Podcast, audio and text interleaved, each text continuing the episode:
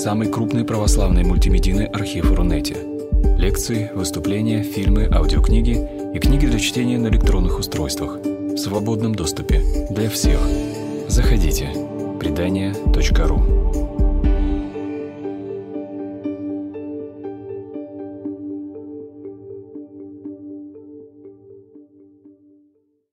Ну что, наша а, очередная лекция из цикла Э, очерки русского храмостроения будет посвящена э, пределам. Мы ее назвали «Храм в храме». Ну, действительно, потому что э, предел – это ну, как бы дополнительный храм. И в анонсе к этой лекции мы написали, я написал, что самая главная проблема современного человека, практичного, прагматичного, да, понять, что такое предел. И, как правило, если его спрашиваешь, современного даже православного человека, то предел воспринимается, собственно, как храм для э, дополнительной литургии. То есть э, для поздней или для ранней, но это не имеет значения. Да? Сейчас в храмах, особенно в городах, много прихожан, и все не успевают приходить на одну службу, как правило, на крупных приходах служат, э, служат две литургии. Соответственно, для этого нужно два престола, два антиминса. И, конечно, предел воспринимается как дополнительный храм для второй литургии, как правило. И так как наши лекции, мои лекции здесь посвящены, они как бы сделаны на основе вопросов, которые мне задают на лекциях студенты, на лекциях там, слушатели, э, на экскурсиях мне задают вопросы, то по поводу пределов, кстати, один из самых распространенных вопросов. Вот, что такое Предел, ну ладно, что такое, для чего главное? Нужно такое количество пределов у храмов, потому что за, за, зачастую можно встретить, ну, есть примеры храмов, где 13 пределов, 25 пределов, ну, в общем, большое количество дополнительных этих храмов. Понятно, что для современного человека это не очень понятно, э, потому что, ну ладно, для второй литургии ясно, зачем, значит, второй престол, а зачем нужен э, третий, четвертый, пятый, шестой, как бы это нужно, конечно, объяснять. Поэтому я хотел бы начать сначала с введения небольшого. Вот э, думал, как бы обыграть это, ну вот решил таким образом. На картинке, которую вы здесь видите, на фотографии, вот, э, это замечательная скульптура, даже памятник, я бы сказал, да? Памятник скамьям называется. Великой княгине Александре Николаевне. Вот, находится этот памятник в Петергофе, в Нижнем парке. Ну, кто э, знает хорошо Петергоф, этот памятник наверняка видели. Он находится в пейзажной части, так называемой. В общем, там красиво спускается аллея э, с одной террасы на другую. Вот эта часть была в XIX веке сделана пейзажной, хотя сам парк Петергоф и Верхний и Нижний сад, так называемый, парки, они э, регулярные. И вот э, как раз в этом парке находится вот, это вот, вот этот замечательный памятник. Создан был в 1847 году по проекту архитектора Штекеншнейдера, любимого архитектора Николая, первого российского императора, в память о его рано умершей дочери Александре Николаевне, соответственно. Она умерла, по-моему, в 17 лет, но, в общем, вот в память о ней была построена вот эта скамейка. Таким образом, сохранялась память э, о Александре Николаевне в семье императора, ну и естественно, что все поколения последующих российских императоров тоже вспоминали Александру Николаевну, если гуляли по парку. Видите, здесь такая замечательная скамейка. Вот весь памятник решен как скамейка, можно сесть, вспомнить э, человека. Это 19 век. Это век, когда, несмотря на то, что церковь э, была государственной, и государство у нас фактически управляло церковью, шел процесс э, такой э, децерковности. Ну, он шел достаточно длительный период, и в 18 и 19 веке расцерковление общества было достаточно большое, но это не только у нас происходило, это во всем мире происходило, и в Европе процесс еще раньше начался, чем у нас. И вот эта форма сохранения памяти, она может быть разная. Можно сохранять память, я не знаю, там, поставив памятник Э, в центре города. Можно это сделать таким вот образом, таким вот напоминанием э, о умершем человеке. А вот если говорить о э, средневековье, то таких форм сохранения памяти, как вот мы видим здесь на примере этого памятника Александре Николаевне, их не было. Более того, э, надо сказать, что была только единственная форма сохранения памяти. Такой, ну вот, э, имеется в виду визуальное сохранение. Мы не, мы не говорим о, там, о летописях, там, о каких-то э, источниках, как, как бы мы и говорили, хотя это тоже очень относительно, ведь летописи вещь такая ненадежная, они сгорают в, э, в пожаре, они, ну, что-то с ним может произойти, а архитектура – это вещь, которая может достаточно долго простоять. И единственной формой сохранения памяти а, было как раз постройка церкви. Здесь очень важно понимать, что средневековое общество – это общество, по крайней мере, российское, русское общество, оно глубоко религиозное, и вся история воспринимается обществом – а, именно с религиозной точки зрения. Историю начинает с творения мира, все согласно Писанию, дальше пришествие Христа и до наших дней. И любое событие, которое происходит в жизни страны, государства или человека, воспринимается в контексте церковном. И вполне естественно, что а, если э, человек хочет поблагодарить Бога за избавление от э, страшной болезни или поблагодарить Бога за победу в битве, то для, цер... для средневекового сознания вполне естественно поставить не скульптурный памятник и не вот подобную э, памятник, как мы видим Александре Федоровне, а поставить храм. То есть храм это форма сохранения исторической памяти. И мы говорим сейчас даже не больше о храмах. Храмы строились как приходские, они могли строиться по разным причинам. А мы говорим именно о пределах. Вот пределы в Средневековье строились, как правило, мы не говорим обо всех, наверное, мы сейчас разберем все эти примеры, но, как правило, они строились как сохранение исторической памяти. Либо лично семейной, например, память о человеке, либо Э, память о каком-то историческом событии, либо память о святом, который здесь жил, мощи которого могут находиться в таком пределе. Э, отдельно сейчас разберем с вами все случаи постройки пределов, ну, по крайней мере, которые я выделил. Вполне возможно, что, может быть, придет в голову сейчас по ходу еще что-нибудь.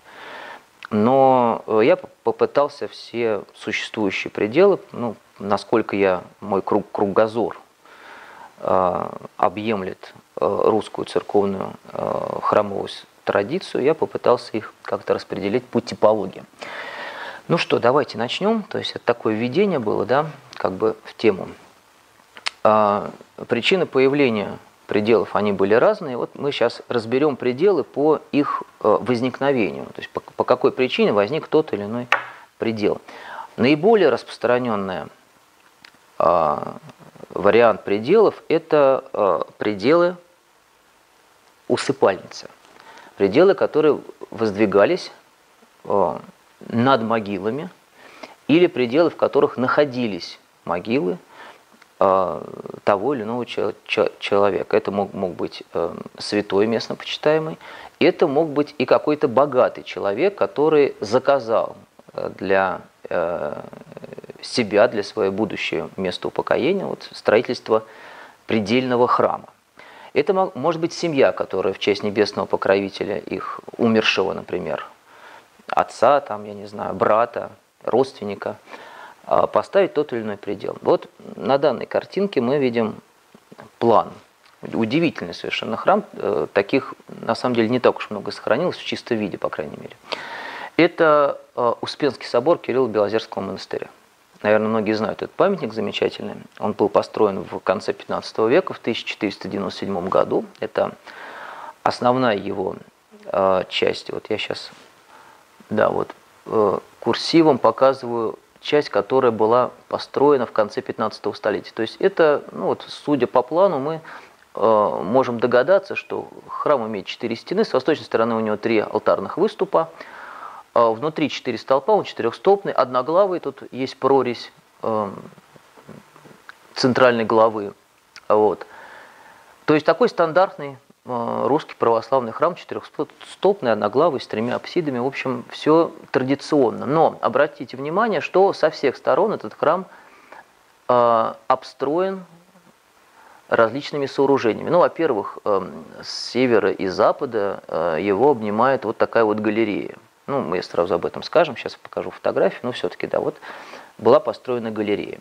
Более того, с э, северо-восточной стороны к храму примыкает, ну мы это тоже хорошо здесь видим, объем э, небольшого храма, предела, с достаточно большой апсидой. Ну вот видите, тут апсида, э, вот площадь апсиды, она практически не уступает э, площади самого храма. Э, мы можем предположить, что храмик совсем маленький, судя по вот э, барабана, видно, что барабан тоже совсем маленький, не, не, не, небольшой. К этому же объему предела пристроен еще один предел, тоже такой же небольшой, с такой же выступающей апсидой. Ну и э, уже с южной стороны, с юго-восточной стороны мы видим еще небольшой храм, он, правда, больше, чем вот, вот эти северные храмики предельные. Э, он больше за, за счет, видимо, э, трех апсид и еще два столпа мы здесь можем увидеть. Более того, есть прорезь некого большего сооружения. Сейчас нам буду показывать фотографии, разберемся, что это такое. Итак, э, действительно, церковь Успения, Успенский собор Кирилла Белозерского монастыря, со временем обзавелся целым э, списком сооружений, которые э, мы называем нашей традиции пределы. Итак, в 1554 году к храму был пристроен предел князя Владимира. Вот он, он первый предел, про который мы с вами э, говорили. А, предел был построен над захоронением князя Владимира Воротынского. Он принял постриг в Кирилло-Белозерском монастыре, умер, и э, на его, э, у его захоронения значит, был построен вот этот замечательный предел. Сейчас мы его посмотрим, как он выглядит внешне, чтобы вы себе могли это еще не только на плане, но и визуально представить. По поводу этого предела есть замечательный источник. Иван Грозный приезжает в Кирилло-Белозерский монастырь, и ну, это известная история. Он возмутился тем, что над э, захоронением Кирилла-Белозерского храма не было построено, вот, а над могилой э, Воротынского моги, э, был построен храм. Обращаю ваше внимание, вот южный вот этот вот храмик, он был построен позже, вот он как раз возвязался над захоронением преподобного Кирилла. Вот. И Иван Грозный приезжает в приезжает в Кирилло-Белозерский монастырь и возмущается, в общем, таким, э, таким поведением монахов. Следующий предел, который вот э, располагается северо-восточнее предела Владимира, это э, предел святого Епифания 1645 года. Это тоже предел над могилой. Здесь находилось захоронение князя э, Федора Телетевского – он тоже принял постриг э, в Кирилло-Белозерском монастыре с именем Епифаний. И, э, видимо, завещал после своей смерти построить над его могилой вот этот вот храм. То есть получается, что здесь рядом с Успенским собором, естественно, возникает некрополь. На некрополе появляются захоронения представителей знатных фамилий которые приняли постриг в Кирилло-Белозерском монастыре, и э, в результате возникают вот эти два дополнительных э, предела. Позже, уже в 17 веке, строится еще один предел над э, могилой Кирилла Белозерского. Так, тому времени Кирилл Белозерский был уже прославлен в лике святых, как известно, это случилось на соборе на Стоглавом соборе, хотя он как местно чтимый почитался, конечно, в Кирилло-Белозерском монастыре сразу после собственной смерти. Но вот этот предел 17 столетия, он не сохранился. На его месте уже в 18 веке вот прорисью здесь обозначен, был построен больший по размерам храм, а, который так и назывался, был посвящен преподобному Кириллу Белозерскому. Таким образом сложился вот такой замечательный комплекс – из центрального храма 15 века и э, многочисленных при, пределов, ну, многочисленных, в смысле, трех пределов, но это такие об, объемные храмики, которые обступают основной Успенский собор с разных сторон. Ну, теперь давайте посмотрим, как это выглядит. Вот как собор выглядел первоначально. Это реконструкция, сделанная под Епольским. Вот, как я вам и говорил, такой традиционный русский храм с тремя апсидами. Э, внутри четырехстолбная, одна глава, горка кокошников, ну, в общем, такая, как для нашего представления классика жанра. А вот. И э, как этот храм выглядит сегодня? Ну, понятно, что он был неоднократно перестроен. Мы видим и главу позднюю, четырехскатную кровлю, хотя первоначально покрытие было по, позакомарное, а не четырехскатное, как здесь. Но как раз вот здесь мы наблюдаем вот эти замечательные пристройки, которые окружили Успенский собор с разных сторон. А, вот она, галерея, про которую мы с вами говорили, а, западная ее часть и а, часть северная. Вот это вот красного цвета с белыми деталями, это предел Владимира. Дальше идет предел Епифания, вот он он. Оба одноглавые храмики. Владимирский совсем такой маленький, Епифаневский предел э, больших размеров. Ну и с противоположной стороны сейчас увидим э, предел Кирилла Белозерского. Вот я попробовал здесь фотографически отрезать какие-то пределы. Вот так вот храм мог выглядеть, когда, например, в конце 16 века, когда к основному объему был пристроен только предел святого князя Владимира. Епифания здесь как раз вот на этой фотографии ее нет специально, я ее обрезал. А вот отдельно эти два предела, которые смотрятся как э, отдельные храмы, в них были, соответственно, отдельные входы, вот э, такие замечательные порталы, по крайней мере, один из них мы с вами, с вами видим, по которому можно войти в Епифаневский храм. Ну вот еще такой же вариант без Успенского собора, два этих отдельных предела.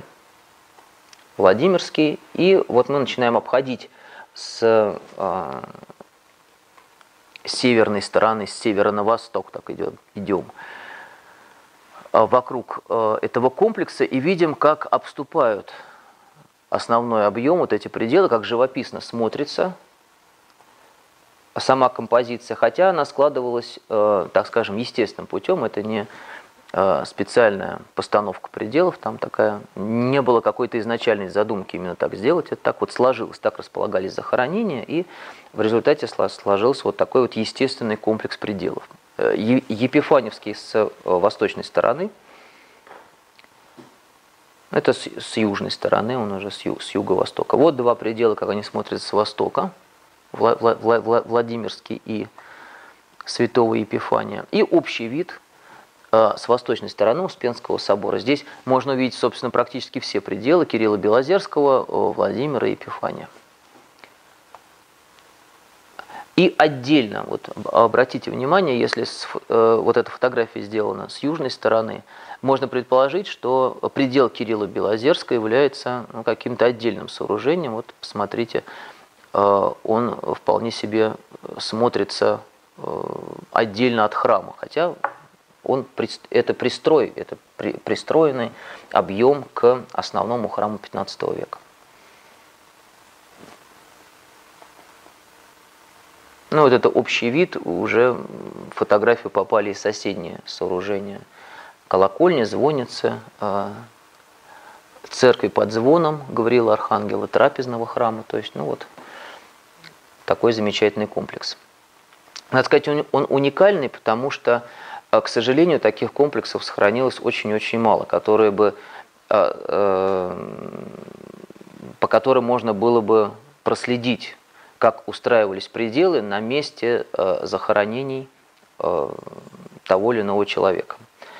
Есть сведения, об этом пишут, ну, об этом пишут многие исследователи русской архитектуры. Например, Полоцкая София к XII веку тоже превратилась в конгломерат таких вот при, при многочисленных пределов э, они расположились с восточной стороны от основного объема, вот, и археологи э, обнаружили части этих пределов, но как они выглядели, естественно, сложно сказать, но там насчитывается больше пяти подобных пределов, которые тоже, вот, ну, так же, как у Успенского собора, обступили храм со всех сторон. То есть уже в XII веке вот эта традиция строить э, пределы над захоронениями того или иного человека была – Э, так как храмы естественным образом э, были и э, местом захоронения, это как касалось городских соборов и приходов, то естественно, что там же возникали подобные храмы, как память о том или ином человеке.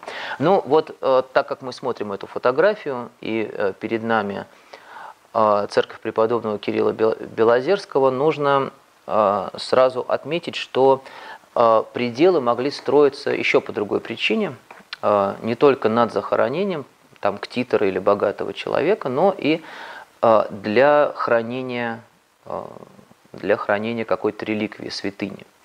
Ну, в данном случае э, я примеров не буду приводить много, потому что мы сейчас просто утонем. Их действительно очень много, подобных пределов. Вот. Э, хотя в течение лекции мы постоянно будем возвращаться к тем или иным формам. Э, ну, так, кроме Кирилла Белозерского, соседний монастырь прямо, да, вот, так, это вид еще на собор Успенский и Кирилл Белозерский предел. Вот эта фотография.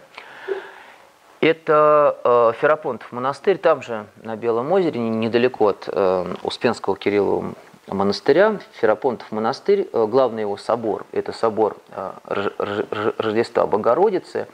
И вот традиционно уже это не в одном монастыре мы можем это встретить, когда с южной стороны от э, церкви Э, основатель монастыря завещает себя похоронить.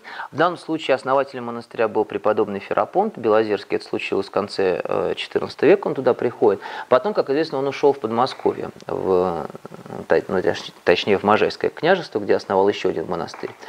А игуменом э, после Ферапонта становится Мартиниан Белозерский, который, собственно, считается сооснователем этого монастыря. Он был похоронен с южной стороны от собора. И в 17 веке над э, могилой, в том месте, где могила примыкала к э, южной стене э, собора Рождества Богородицы, вот был построен э, предел с шатровым завершением. Вот такая очень красивая композиция получилась. Основной объем у него э, с с северной стороны примыкает э, галерея, вы это видите, а с южной стороны вот такой вот отдельный храмик э, Мартиняна Белозерского. А, но реликвии могли быть не только мощи святого угодника, там, который похоронен в этом месте, это могла быть и икона, это могли быть какие-то реликвии, которые привезены с Палестины, например, со Святой Земли. Вот, мы такие примеры тоже сегодня с вами а, попробуем рассмотреть, но чтобы просто у нас много информации, поэтому э, я постараюсь эм, хотя бы, хотя бы один-два примера на э, каждый случай вам давать. Итак, еще, э, еще один значит, пример постройки предела. Предел, который строится на э, средство ктитора и содержится ктитором как его молельный храм. То есть это не над могилой, он, может быть, даже не предполагает там быть похороненным, вот, но э, он его строит как собственная молельная церковь, домовая фактически. Вот. Таких пределов тоже достаточно много. Я э, сейчас покажу, так скажем, э, смешанный тип сначала. А, нет, чистый покажу, простите. Значит, э, вот э, это церковь Никола Надеяна в Ярославле, один из таких крупных э, приходских храмов города, первый каменный в 17 веке. Ну, до этого были построены только стены башни Спасского монастыря и Спасский, и Спасский Преображенский собор, а из э, приходских церквей в 17 веке это первая ласточка такая, первый каменный храм. Может быть, поэтому он сохранился не так хорошо. У него появилась четырехскатная кровля, вместо пятиглавия у него одна глава появилась. Но мы знаем заказчика этого храма. А, церковь была построена в 1630-е годы, и заказчик ее Надей, почему назывался Надейно? Потому что э, Надей – Надежда, Светешников, местный ярославский купец – который входил в гостиную сотню. Очень, очень богатый человек, и вот он сооружает большой храм, но для себя он выделяет особое, особую церковь, где он молится со своей семьей. То есть приход ходит в большой храм, вот этот вот э, пятиглавый, ныне одноглавый объем. Сегодня эта церковь принадлежит музею. Там уникальный иконостас сохранился, э, который э, по традиции связывают почему-то с актером Волковым, который был прихожанином этой церкви. И считается, что вот он как-то принимал участие в э, сооружении иконостаса. То есть, ну, может быть, не в сооружении, а э, именно в э, создании образа иконостаса. То есть, как он должен выглядеть. Что там такая царская завеса на царских вратах, вот, вырезанная, конечно, из дерева, вот, предполагает, что она похожа на театральные занавесы, но это такие какие-то советские, видимо, путеводители писали. Э, в, люб, в любом случае участие интересно Волкова, но а мы возвращаемся. К северной стороне от храма находится вот э, этот э, предел, называется он Благовещение, и э, он трактовался как э, ктиторский предел, предел, куда, э, где, э, который содержался полностью на средства не прихода, а ктитора – человек, который э, строил его фактически для себя, э, Надежда Сви, Сви, Сви, Свитешников, причем я, по-моему, здесь планы, сейчас посмотрим план. В общем, э, э, у них даже разные входы у этих храмов. То есть один вход у Большого Пятиглавого, а другой вход отдельный э, в э, Благовещенский. Колокольня э, получается, она у Благовещенского предела. Вот посмотрите, она с северо-западной стороны поставлена. То есть э, колокольня смещена к храму Ктитора. Ну вот, чтобы себе представлять, как эта красота выглядит. Так, это еще один вид с восточной стороны. Вот сейчас с э, южной стороны там тоже небольшой предел, хотя исторически э, считается, что пределы там не было, он позже появился. Нам сейчас, мы сейчас говорим вот про этот э, Благовещенский. А, вот реконструкция э, церкви Николая Чудотворца. Вот обратите внимание, здесь открытые закомары, и э, вот с южной стороны здесь галерея, которая не завершается никаким пристроем, пределом. А предел Благовещенский вот на месте, вот его, вот его глава. И э, реконструкция замечательного исследователя Ярославля Марова. Это вид уже с северной стороны. Э, колокольня у него тоже была настроена этого храма. И вот мы видим, как это все э, выглядело. Вот обратите внимание, колокольня, она э, действительно воспринимается как колокольня при Благовещенском храме, если воспринимать его как отдельное сооружение. То есть э, ктитор ставит колокольню, он как, он как бы сам отвечает за колокольню и ставит ее вот здесь на северо-западный угол у своего э, ктиторского э, предела. А вот и смешанный тип. Э, этот храм наверняка многие знают. Э, это такой э, символ московского узорочья. Один из тоже из первых памятников русского 17 века на посаде в Москве. Церковь называется Троица в Никитниках. Вот, а, собственно, а, она была тоже построена на а, средства Григория Никитникова. Тут очень интересно, как складывалась вообще иконография этого храма. Дело в том, что до того, как Никитников поселился в этой части посада, вроде бы как деревянная церковь Никиты Мученика уже существовала на этом месте а он Никитников. То есть он, э, может быть, он и покупал э, двор рядом с этим приходом, зная, что э, это небесный покровитель его предков. Он Никитников, потому что у него, соответственно, предки, предок Никита. И вот он строит этот храм, его прекрасно, мы сейчас не будем разбирать архитектуру, нам вот интересно что? Нам интересно, что с южной стороны у него вот этот вот предел Никиты Мученика, Собственно, он престол сохраняет, но, делает, э, но ставит престол этот в предельный храм, причем этот храм воспринимается как титорский. Он был поставлен еще при жизни заказчика, воспринимался им как, э, воспринимался им как собственная ктиторская церковь, молельная церковь, но при этом он завещал себе там похоронить. То есть здесь мы видим как бы две, два сразу случая, да, это и храм над могилой с одной стороны – уже в более позднее время он таким становится. А изначально это был предел ктитовский, предел человека, который стал заказчиком и строителем этого храма, может быть, даже создателем образа, потому что, как известно, в Средневековье именно заказчик являлся главным э, формированием, по крайней мере, технического заказа перед тем или иным зодчим. Ну вот замечательная фотография с э, юго-восточной стороны – дореволюционно еще не поставлен вот этот большой, огромный, значит, э, дом э, по проекту Федора Осиповича Шехтеля. Вот. И э, вот здесь этот предел как раз очень хорошо виден. Храм этот двухъярусный. Э, внизу э, как раз э, были подсобные помещения первоначально. Позже, в начале 20 века, там появится предел нижний храм э, грузинской иконы Божьей Матери, которая такая святыня большая, которая хранилась эм, в этой церкви, а вот в пределы, вот под храмом Никиты Мученикова здесь находилась усыпальница самого Григория э, Никитникова. Ну и вот обратите внимание, такой вот сложный храм, тоже у него есть основной объем с одной апсидой, э, бестолпное пространство основного молельного зала Науса – Э, притвор и э, то, что вот делает этот храм таким замечательным, это многочисленные э, пристройки к нему, это и крыльцо с лестницей, и галерея, и колокольня, вот, вот она здесь расположена.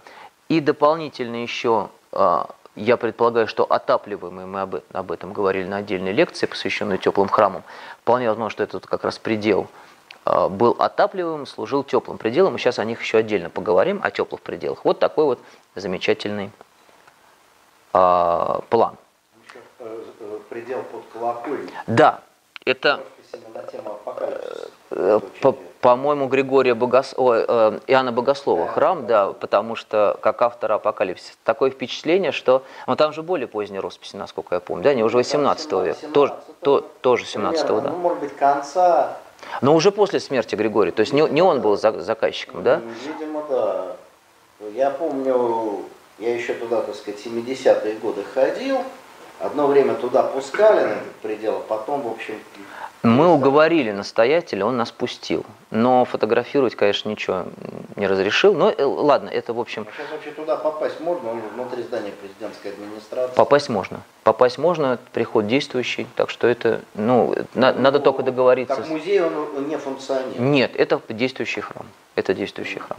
А там служат в основном? А Нет, внизу, внизу, внизу, в грузинской mm-hmm. да, постоянно. А, еще один а, пример – значит, э, как может возникать предел, каким образом? А, предел как мемориальное сооружение. То есть происходит какое-то событие, и в честь этого события, в память об этом событии ставится тот или иной предел. Ну, многие, наверное, узнали это место. Это замечательный русский город, он называется Каргополь, находится на э, реке Онеге. Это его соборный комплекс, э, колокольня, теплая церковь. И вот нас интересует вот этот вот пятиглавый объем, Э, храм Рождества Христова. Храм, построенный в середине XVI века, э, государственный заказ, вот, э, большой храм. Считается, что на русском севере это самый старый храм, ну, по крайней мере, так его позиционируют в Архангельской области, потому что он действительно для Архангельской самая такая большая древность. Не Сольвычегодская да, святыня, не, а, тем более Холмогорский храм, который построен уже в 17 веке. Вот они, конечно, с ним по древности не, не, не сравнятся. Хотя в соседней Вологодской области, конечно, есть памятники древнее, например, тот же Успенский собор Кириллова монастыря. Ну, в общем, почему мы об этом заговорили? Вот этот э, замечательный храм – он, естественно, возникал как центрический храм, такой ясный, э, такой большой объем. До сих пор идут споры, как завершалось, э, по, по, по закомарной ли были, было покрытие, или изначально было вот это вот скатная кровля. Даже для 16 века, оказывается, такое было возможно. Но со временем он стал обрастать различными пристройками. Особенно колоритно смотрится, конечно, контрфорсы, которые поддерживают а, основной объем, и они еще закрыты э, деревянными досками, это так очень так, живописно смотрится. Но нас интересуют пределы, которые возникают в более позднее время, и прежде всего вот, э, вот этот вот северный предел. Он как раз воздвигнут э, в честь события, которое произошло в Каргополе. Случилось это в 17 веке, когда было принято решение, патриарх Никон, значит, еще он, будучи, по-моему, митрополитом Новгородским, э, ходатайствует перед э, царем Алексеем Михайловичем о том, чтобы мощи митрополита Филиппа были перенесены торжественно из Соловков в Москву. Вот. И он это дело э, все-таки продавливает и э, мощи перевозит из Соловков в Москву. Как известно, в Москве встречали э, торжественно эти мощи. В Москве был сооружен храм, вот как раз недалеко он от, от, от нас находится, на, на, на проспекте Мира. Вместе встречи мощей был поставлен храм э, митрополита Филиппа впоследствии. То есть тоже такое сохранение памяти о событии в, какой-то степени. А, вот. а в тех э, местах, где э, да, несли мощи крестным ходом, естественно, вот, а в тех местах, где э, э, мощи митрополита Фи, Фи, Филиппа оставались, вот возникали храмы или э, престолы, или пределы э, в память об этом событии. В частности, вот этот предел называется Алексея Человека Божия и святого Филиппа. Таким образом, сразу два персонажа, которые э, э, запечатлелись в престолах этого предела. Сразу небесный покровитель царя Алексея Михайловича, Алексей Человек Божий, и небесный покровитель митрополита Филиппа, который э, пострадал, ну как так, по крайней мере, так трактовалось в 17 веке, пострадал от э, власти царя, и э, его тело перенесено было в Москву. Очень красивый предел, живописный. Э, он, ну вот здесь на фотографиях, может быть, сейчас поближе будет видно у него такие замечательные детали в стиле русского узороча. Такое вот э, прекрасное произведение э, архитектуры времени Алексея Михайловича. Особенно красиво вот это вот крыльцо на два всхода с так любимой в деревянном зодчестве бочкой, здесь она выполнена в камне. Вот. Ну и там еще один предел, сейчас мы как раз посмотрим этот храм. Это фотография сделана с колокольни. Там на заднем плане виднеется река Онега. Вообще город очень красивый, так что если кто-то не был, можно только посоветовать туда поехать. Отличительная особенность этого храма, но это какая-то отдельная лекция должна быть о, о, о главах, их постановке, о принципе постановки. Вот эти главы, они, видите, съехали немножко на запад. Вот, всего двух храмах в русской традиции такая, такая постановка глав. Получается у Тихвинского со, со, собора, э, Тихвинского монастыря, вот, э, это нынешний город Тихвин, естественно, и вот в Каргополе. Почему они съехали, это вот отдельный вопрос. Вот. Восточные главы глухие там? Э, восточные главы э, глухие, ну, на, на данный момент надо смотреть литературу, насколько они были первоначально не глухие. А в Тихвинском э, соборе это связывают с тем, что икона размещалась вот как раз в западной части собора, и эти главы были смещены для освящения реликвии. То есть так, тут интересный момент. А, а почему это, они такой принцип повторили в Каргополе, остается пока что вопрос открытым. Середина 16 это время Ивана Грозного. Ну вот мы давайте попробуем вокруг него обойдем. Вот он, получается, э, южный предел. И мы обходим это с западной стороны. Вот так он живописно смотрится с этим пределом. Ну и вот самое главное, это вот этот вот замечательный северный предел. Контрфорс, что ли, встроен? Он, э, дело в том, что контрфорсы появляются позже предела. Вот, скорее контрфорсы пристроены как бы к пределу, получается так. Ну и главы тоже, как вы понимаете, они поздние, они первоначально в 17 веке, конечно, такие не могли быть, с такой юбочкой большой, вполне возможно, они уже в 18 появились. Но это тоже надо смотреть конкретный документ, сейчас не будем с вами углубляться в эту историю. Вот пример, да, а вот как первоначально, кстати, храм выглядел, никакого предела, конечно, у него не было, такой вот чистый центральный э, ясный объем, без всяких контрфорсов, вот. Единственное, тут здесь очень широко поставлены, как раз о чем мы говорили, боковые главы. Видите, вот западные съехали совсем к западной стене. Необычайно такие э, широкие они оказываются. Значит, следующий э, вариант постройки пределов – предел как теплая церковь. А, а в теплых э, храмах у нас была отдельно, у меня была отдельная лекция, она была первая в этой серии, которая называется «Очерками, «Очерки русского храмостроения». Здесь я просто, как бы не развивая тему, хотелось бы напомнить, что э, вообще теплые храмы появились как выяснилось, очень поздно, по крайней мере в приходском строительстве, они появляются только с 17 века, в камне имеется в виду. Про, про дерево говорить очень и очень сложно, потому что у нас практически нет информации вот, по поводу деревянных храмов. Это может быть археология, но э, пока никто так специально таких исследований не проводил.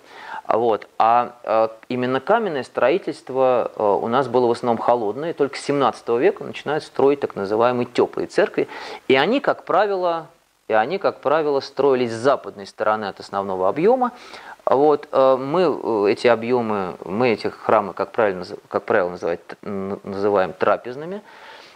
тоже разбирали отдельно этот вопрос. Это название трапезное происходит от монастырских трапезных, где впервые стали строить отдельные отапливаемые палаты с храмиком. Вот. И эта традиция называть вот эти палаты трапезными перешла и в приходское строительство. В э, реальности, конечно, никаких трапез там, ну, по крайней мере, их не строили именно для еды. То есть э, они это название просто э, получили наследовали от э, монастырских трапезных. Ну, в данном случае я просто думал, какой примеров очень много. У нас большинство храмов 18, э, даже не 17, а 18 и 19 веков, они все построены по подобному принципу. Есть церковь отапливаемая, ну, так скажем, главный, основной престол. И от него, в основном, как правило, с западной стороны э, пристраивается э, объем палат, где размещается один или два дополнительных престола. Вот как раз здесь, в поздней архитектуре, вот такой прагматичный подход, он тоже был, э, тоже действовал, и вот в этих вот трапезных палатах делали где-то один предел, вот, э, а где-то их делали сразу два для того, чтобы служить раннюю и позднюю как раз. Такое э, тоже было возможно. Вот это храм 17 столетия. Это э, церковь Воскресения в селе Матигора, Архангельская область.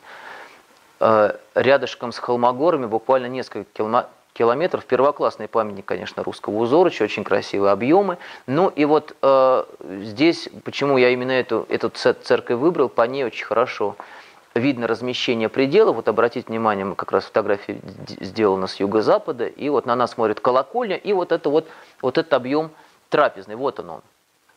Вот, и э, пределы выделены не, не, небольшими такими подвышениями, четвериками, с э, дополнительными главками. Сейчас попробуем обойти этот храм. Это очень, очень хорошо видно. Вот сейчас будет вид с э, южной стороны. Так, что-то... Нет, это не с южной. Сейчас. Ладно, прошу прощения, с э, юго-восточной стороны. Вот как э, э, видно вот этот предел, он в данном случае южный предел. Так, я где-то даже выписал себе пределы. Пределы Пороскева Пятницы и Николая Чудотворца. Я уже не помню, какой из них какой, но вот в любом случае обратите внимание. Кстати, здесь тоже контурфорсы есть, тоже появившиеся в более позднее время, но они не так живописны, конечно, как в, а, как в Каргополе. Следующий храм, который мы разберем, и э, вариант постройки предела, это э, как раз предел, ну, э, я просто знаю несколько таких вариантов, э, решил их показать. Когда пределы, когда пределы строились из, ну так скажем, умозрительного представления о том, как был, должен устроен быть храм. Это, как правило, в более позднее время все это появляется. Ну, например, строится большой храм эпохи классицизма, у него все части одинаковые, симметричные. Если размещается один престол сбоку от э, э основного храма, то обязательно поставить симметричный ему, например, если он ставится с южной стороны, то, то нужно обязательно поставить его с северной. И даже сооружались э, постройки уже исходя из этой вот симметрии. Ну, таких примеров достаточно много. А, я в данном случае взял вот просто, который почему-то вспомнился, когда я готовился к лекции. Это нынешний город железнодорожный, а, бывшее село Савино. А, там строится мануфактура, приходской храм, в общем, эм, преображение. Вот. А, он долгое время строился, э, причем э, состоял из традиционных частей холодного и э, храма и двух пределов в трапезной части, вот трапезная, вот. А в э, второй половине XIX века было решено э, четверик перестроить и сделать его больших размеров, потому что людей стало больше, прихожан стало больше, э, работающих на, на мануфактуре было достаточно много, приход расширился, поэтому нужны были большие объемы. Тогда обратите внимание, э, к трапезной, которую решили не разбирать, вот, ее, вот, вот она старая трапезная, к ней пристраивается огромный объем, который даже больше ее самой, хотя, как правило, трапезной больше холодных церквей. Вот. А, строится большой объем храма с огромным куполом, здесь его про, про, прорезь видна, а из трапезной пределы переезжают в основной четверик. Здесь делают специально э, два пристроя с отдельными апсидами. И вот получается такой вот храм, где колокольня и трапезная построены раньше, чем сам основной объем. Ну вот сейчас как бы посмотрим, как это все выглядит. Вот. Это вид э, с западной стороны. Если э, по э, датам, то трапезная строилась с 1870 по 85 год, колокольня с 1893 по 94, а основной объем, я вот оказался неправ, не в 19 веке, а основной объем с увеличением габаритов был перестроен в 1905 году. Это вид с западной стороны, а вот обратите внимание, какой он с восточной стороны. След, следующая фотография сейчас.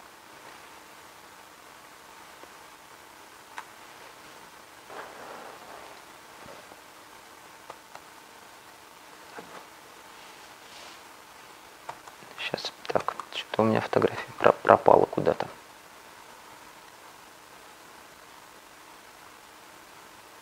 Так, прошу прощения, с восточной стороны вот почему-то не включил, я тут то ли не сохранил фотографию. Ну, в общем, с восточной стороны видно, как вот этот четверик доминирует, какой он огромный. И в результате там был сделан новый, э, новый интерьер. Ну, многие знают этот э, храм, я именно поэтому его так и э, привел к примеру. Посмотрите, какая идеальная композиция, да, центральный иконостас, два боковых. Э, иконостас здесь фаянсовые, вот, э, точно известно, что это кузнецовская работа, завода Кузнецова. Таких вот комплексов сохранилось очень немного, всего лишь несколько в нашей стране. Вот, и как раз вот в этом Савино, вот это такой идеальный случай.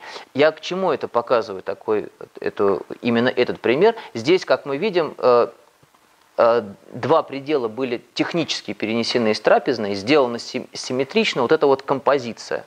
Центральный иконостас и э, два боковых. Ну, фотография, видимо, шириком сделана, такая расширяющаяся, потому что, конечно, так, чтобы уместить все три иконостаса в один, было бы очень сложно. Дальше давайте еще один э, вариант предела. Э, такое тоже бывало очень часто. Э, предел возникает как э, память о предыдущем храме. Разбирается старая церковь, строится новая, с новым посвящением. А старый предел, а старый предел, а, а, а, а старый, точнее, престол никуда не уходит, он сохраняется внутри нового храма. Как правило, эти э, пределы, предыдущие, так их назовем, они оказывались внутри э, трапезных. То есть они были отапливаемыми пределами. Я сейчас объясню, э, почему. Дело в том, что мы э, воспринимаем холодную церковь как основную. Ну, как правило, да, мы считаем, что холодная церковь основная. Она больших объемов, как вот здесь. Эта церковь э, называется, ну мы ее хорошо знаем, она на Варварке находится, да? Церковь Климента Папы Римского, на Варварке мы ее называем. Климентовская церковь. Да, ну в самом начале, точнее в конце Варварки, если от... А, э, сейчас вот недавно отреставрировали. Да, совершенно верно. Ее недавно отреставрировали, она долгое время стояла в лесах, ее недавно отреставрировали. Она называется Климента Папы Римского. Нет, не в Замоскворечье, мы эту церковь тоже посмотрим, она э, тоже примечательная очень. Но, желтенькая. да, желтенькая. И вот во всех, где бы вы ни смотрели, в дореволюционной литературе, в современной, то есть обиходное название этого храма Климента Папы Римского. Выясняется, что главный престол этого храма – называется э, Рождества. Сейчас я точно уточ... сейчас э, я точно скажу. Да, э, Рождества Иоанна Предтечи – это вот главный храм имеется в виду. А предел теплый отапливаемый предел, он, его здесь не видно, он расположился к северо-западу от основного объема, он как раз посвящен Клименту Папу Римскому. Дело в том, что в теплых храмах служили большую часть года. Некоторые пишут, что э, пе пе переход от теплого храма в холодный совершался ну, э, где-то после Георгия Победоносца, то есть где-то около 6 мая переходили служить в холодную церковь. Обратно в теплую церковь переходили после покрова. Вот. Но, но надо иметь в виду, что э, я тоже стал этим вопросом заниматься, выяснилось, что это тоже было не то чтобы не везде так, это очень редко практиковалось, что была такая четкая, четкий переход. В холодных церквях холодно было даже летом. Поэтому предпочитали все равно служить в теплых храмах. А холодные использовались только для торжественных богослужений. То есть фактически, как ни странно, основными церквами были пределы отапливаемые. Поэтому-то туда старались переносить предыдущие престолы, потому что этот храм являлся основным. Его помнил приход, его помнил э, весь клир, и эти, в этих храмах, как в основных, служили. Поэтому они становились э, название их сохранялось в обиходе. Ну, как, таких примеров тоже практически ну, в каждом регионе можно привести несколько. На память. Ну, вот Климента Папа Римского мы э, вспоминаем, что на самом деле она э, Иоанна Предтеча, эта церковь, по холодному престолу. Да, вот, кстати, обратите внимание. Это план этого храма. Э, вот это южный фасад, который выходит на Варварку. Собственно, мы видим вот основной объем – и граненую апсиду. А вот предел. Ну, здесь, видимо, где-то печка стояла. Тут сейчас сложно сказать. План э, уже в советское время был сделан. Печка, скорее всего, не сохранилась. Вот. Э, по крайней мере, я внутри не был, не, могу точно ее расположение сказать. Но вот э, северный предел, он как раз назывался Климента Папы Римского. Здесь совершались основные богослужения в течение всего года. Поэтому-то она и, сохранила, точнее, она на, называется в обиходе Климента Папы Римского. Вот еще один пример, тут же на Варварке, кстати. Георгия Победоносца на Псковской горке она называется. В реальности Георгия Победоносца только предел, теплый, потому что он был основной. И в обиходе его, конечно, так называли. А главный храм, вот, который завершен пятиглавием, вот, э, который завершен пятиглавием, вот этим вот, Покрова. Он Покровский. В 17 веке, когда эту церковь строили в камне, э, сделали новый престол Покрова, а старый э, а старую церковь, престол старой церкви Антиминс, перенесли вот в этот вот отапливаемый предел. Он, правда, перестроен был уже э, в классицистическое время, такое получил обработку в стиле романтическом, в готическом стиле. Но в любом случае это вот такая вот интересная тоже особенность. Сейчас э, я не подготовил фотографии этой, но сразу вспоминается, у нас есть Марана Пустынника сирийского храм, да? Он тоже по пределу назван. Там он основной престол, если я не ошибаюсь, Благовещенский, ну, в смысле, в э, холодном храме в теплом э, церкви как раз Марна. Хотя все ее называют Марна. И Марновский приход, но это даже сейчас в обиходе она именно так и называется. Где-то около Якиманки. Да, совершенно верно. Она прямо на Якиманке во дворах стоит. Ну да, во дворах. Вот, вот, вот, вот, во дворах. И таких примеров можно привести довольно много. Когда старый престол сохраняется, вот, но он оказывается э, пределом но при этом надо иметь в виду, что теплым пределом, где ведется основные богослужения. Да. А вы сказали, что в больших храмах собора даже Донецких бывает предел, да? Вот. Э, Сейчас мы посмотрим. Нет, почему? А бывало такое, что в одно время одновременно несколько литургий служил с разных концах собора? Такое? А, я таких примеров не знаю. По крайней мере, в тех источниках, которые я смотрел, такого не было. Вообще же нельзя, в принципе, в один день больше как бы по идее, служить больше одной литургии, насколько я так ну, на одном престоле вы имеете в виду. Да, конечно, конечно. Вы совершенно правы, но я нигде не видел практику, что параллельно служили. Я слышал, а... что ну, была одно время такая практика, что служили там здесь часы, здесь Да, в 17 веке, да. С этим хотели, с, с этим боролись как раз э, те, кто хотел обновления церкви, уменьшить э, богослужение по, по времени, чтобы не было вот этого вот э, параллельного ну, начинали сокращать, а сокращали чисто технически. То есть в одна часть службы служилась в одном месте, другая часть службы в другом. Ну, такая вот какая-то была стра- странная история, но это не связано с пределами. То есть, как бы это э, немножко другая тема, честно сказать. Вот, кстати, э, план этого храма Георгия на Псковской горе. Вот обратите внимание, вот он объем основной церкви, над которым пятиглавие как раз. Вот он такой вытянутый получается немножко апсиды с восточной стороны. И вот это вот Г-образное пространство – вот здесь стоял народ во время литургии, а служба шла вот, ну, в пределе Георгия, и, ну, здесь не обозначено Солия на этом плане, тоже советский план, это не учитывали. Сейчас практически все э, пишут, э, рисуют, по крайней мере, прорисовывают место, где иконостас примыкает к стенам, и место Солии. Но вот, э, ну, здесь вот примерно алтарь, да, вот здесь вот находился алтарь Георгиевского храма, вот все богослужения проходили именно здесь. Напоминаю, что он вот как раз назывался э, Георгиевским. Ну что, переходим теперь э, к следующему типу пределов. Предел как часть сложного иконографического образа. Таких немного, конечно, храмов, но в чистом виде практически не сохранилось, потому что все они, даже собор Василия Блаженного, его первоначальная иконография изменялась в течение времени. Я уж молчу о том, что у него появились еще дополнительные пределы, которые как бы немножко поменяли ситуацию. Но все-таки, все-таки это э, является именно собор Василия Блаженного, церковь Покрова на, на, на Рву, является примером сложного, сложной иконографии.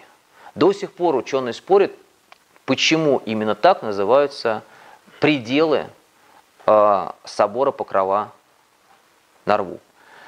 На, на, напоминаю, что это отдельно, 9 а, а, отдельно стоящих объемов на одном основании. Центральный объем – это э, церковь Покрова, она самая высокая, завершена шатром. Основ, остальные пределы, их 8 получается. Они столпообразные, э, разного размера, но э, э, они все симметричные. То есть церковь на самом деле достаточно достаточно проста в оформлении. Она читается геометрией. Это не, это, не вот эти пристройки, которые в разное время к Успенскому собору Кирилла Белозерского монастыря были сделаны. Это такой проектная, про, проектная вещь с проектной иконографией. Это разрез его, где можно видеть, что это вот отдельные как раз объемы, объем центральной части, объемы пределов, и они все э, соединены галереями. Первоначально вот эти вот э, нижние части, подклетные части храма, они никак не использовались. Кстати, к, к вопросу о службах. Этот храм не был никогда приходским. Никогда. То есть прихода там не было. Служили там исключительно очень редко. Сейчас, я знаю, многие выступают за там, постоянное богослужение. Вот э, в Средневековье не считалось, что э, частое богослужение обязательно для храма. Совершенно не обязательно было. Вот. Служить могли несколько раз в год. Вот, в э, пределе. А здесь вообще не приходской храм. Царский собор. Царский собор, конечно. Приписной к э, двору. Но вот Э, такая вот схемка с распределением престолов. Самая популярная версия, э, известно, что собор э, был построен после взятия Казани, и, соответственно, пытаются каким-то образом его иконографию прочитать, ориентируясь на события взятия города Казани. А, самое популярное вот, эм, предположение, ну, центральный престол Покрова 1-2 октября стояло взятие Казани. Ну, это самая простая э, этимология да, э, престола. А западный престол, вот он, сейчас я его покажу, да, вот он, он здесь, входа Господня в э, Иерусалим – связывается вход Господень в Иерусалим с торжественным въездом Ивана IV в Москву 29 октября. Э, с входом Господним, с праздником никак не связано, просто он торжественно въехал, и вроде бы как это считается, что престол таким образом входа Господня в Иерусалим. Хотя имеется в виду вход Иоанна в Москву. Ну, такое очень... Я говорю, что все эти ну, предположения, они очень такие а, очень отвлеченные. То есть вроде как красиво звучит, а потом начинаешь смотреть, выясняется, что все не так, э, все вроде бы не так стройно получается. Значит, э, дальше, юго-западный э, предел, вот он он, предел Варлаама Хутынского. Значит, 6 ноября отец Ивана Грозного, Василий III, перед смертью принял постриг с именем Варлаама Хутынского. Вообще, великий князь Василий III очень почитал Варлаама Хутынского. Он один из таких первых крупных соборов, которые при Василии III строятся. Это собор э, Варлама-Хутынского монастыря, огромный пятиглавый храм. А вот, э, вот он, они строятся два собора, очень близкие по архитектуре. Успенский собор в Ростове и э, собор Варлама-Хутынского монастыря. То есть вроде бы как-то связано с самим Иоанном, э, Иоанном Грозным. Напрямую с Казанью вроде бы именно этот э, престол не связан. Южный предел Николая Чудотворца здесь написано на схеме, это не совсем так. Это предел Николы Великорецкого. Э, эта икона была привезена при э, Иване, при Иване Грозно в Москву, она там обновлялась. А, икона очень почиталась на Вятке, а, в Хлынобе, а, городе. И от нее произошло много исцелений. В сказании о постройке Покровского собора даже включено такой, сюжет известный, что вообще планировалось не 9, а 8 церквей на одном основании – но э, когда приходили каждый день строители к значит, храму, выяснялось, что вдруг был поставлен еще значит, дополнительный девятый предел. Они его разбирали, а на следующий день он снова появлялся. В общем, ну какая-то такая сказочная история. Э, и вроде бы как э, митрополит Макарий и Иван Грозный поняли, что ну вот раз это он строится, значит это должен быть, должен быть еще один предел Николая Великорецкого. Вот он был построен с южной стороны. А, условно, а, если брать казанскому взятию, то, а, напоминаю, взятие Казани, конечно, совершалось еще до появления Казанской иконы Божьей Матери, то есть основной святынью Восточного края считался Никола Великорецкий, самая такая почитаемая святыня всего Востока, русского Востока имеется в виду, конечно. В этом смысле, может быть, Никола Великорецкий там стоит как бы из-за этого. Но опять, это все придумывать можно и дальше. Юго-восточный Александра Свирского 30 августа победа на Арском поле, ну тоже относительно. Троицы э, это как раз престол, э, вроде бы как сохраненный от предыдущего храма, здесь стояла церковь Троицы, вот, э, и она сохранилась в, получается, его престол сохранился в э, пределе вот этом вот восточном. Э, Иоанна Милостива, ну это э, Здесь, опять же, позднее название. В 17 веке его переосветили в честь Иоанна Милостивого. Дело в том, что здесь был похоронен под ней один э, московский блаженный, известный, да, э, и, и, и Иван Московский, э, или Иван Блаженный, и переосвящение, видимо, связано с ним. А первоначально это предел трех константинопольских патриархов – Александра, Иоанна и Павла Нового. Соответственно, они тоже празднуются 30 августа, тоже победа на Арском поле. Здесь красиво получается два вот этих вот вот это получается юго-восточный и северо-восточный предел, они э, поставлены как бы в память святых одного дня. Вот. То есть явно, что это хотели отметить именно этот день. Адриана и Наталья.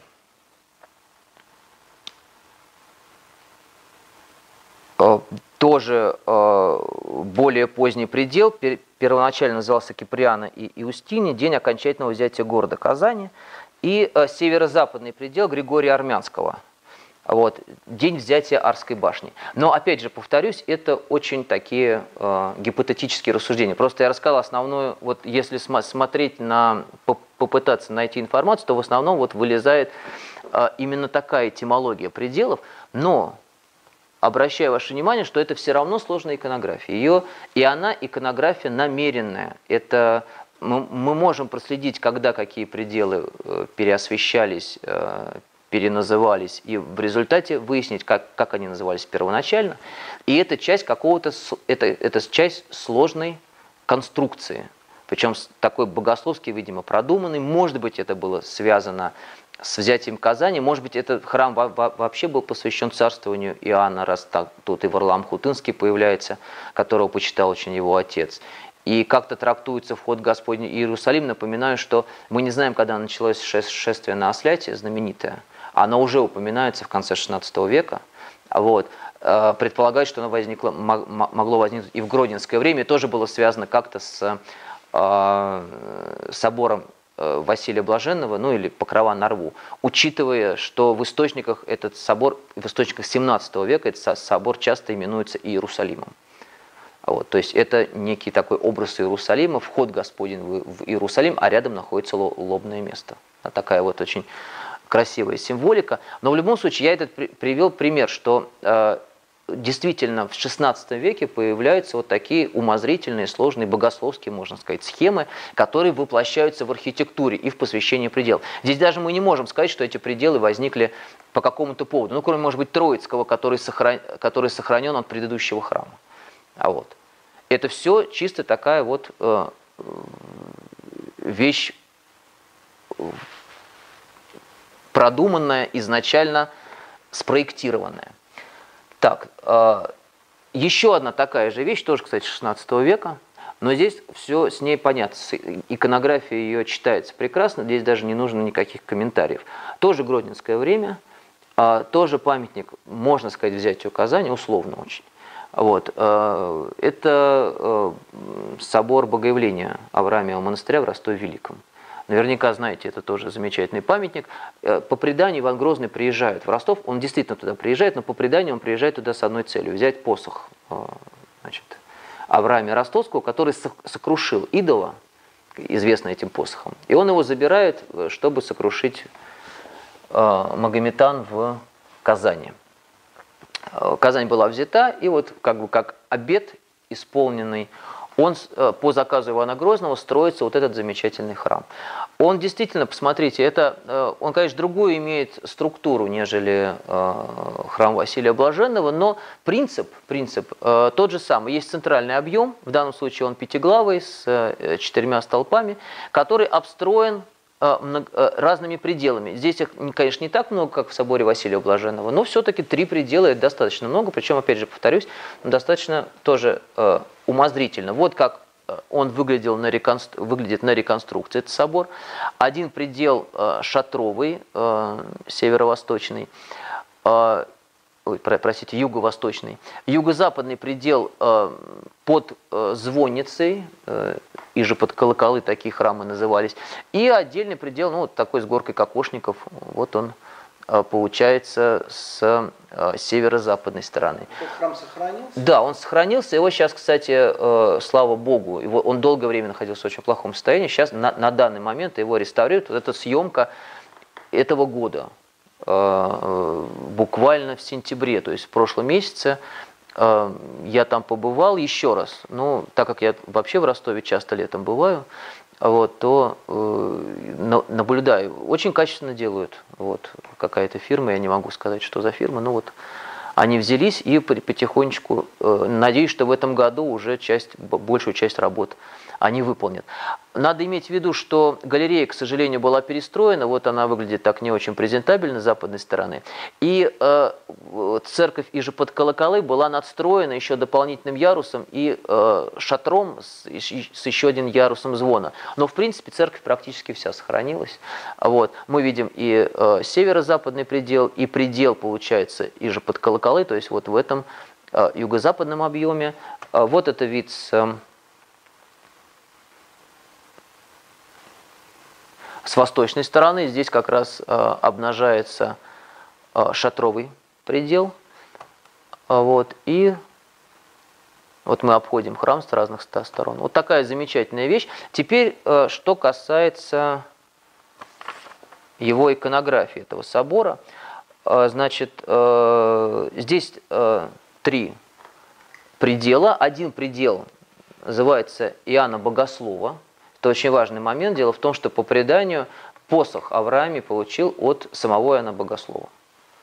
А когда его выгнали жители Ростова из города, он уходит и на реке Ишне встречает самого апостола, вот, который передает ему посох и говорит, возвращайся в город, сокруши идола. Он возвращается, сокрушил идола Велеса Златовласова и э, основал на месте э, сокрушения этого идола монастырь Авраамев. Такое, так Э, это сюжет жи, жи, жи, жития. Поэтому здесь появляется вот этот вот престол. Еще один престол, естественно, храме Ростовского, как основателя монастыря, потому что именно его посох, то есть такое преемство идет.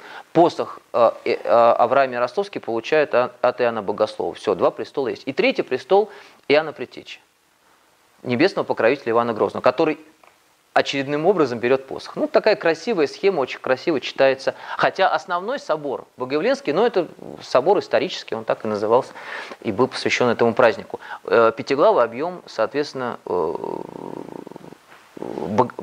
богоявления. Но здесь тоже это умозрительная схема. Здесь престолы э, построены исходя из иконографического заданной программы, которая была, видимо, задуманный Иваном Грозным, вообще он такой человек очень разносторонний был, и э, вот такие интересные вещи э, периодически. Конечно, да. Но естественно, что в жизни на самом деле мы никогда не встретимся с чистыми вещами. Вот, вот в Боговленском соборе Авраамиева монастыря, вот, ну, можно сказать, чистая вещь, потому что собор не, тут не появилось позже никаких пределов. Вот как они были задуманы в XVI веке, так они и а, так они и существовали. Вот.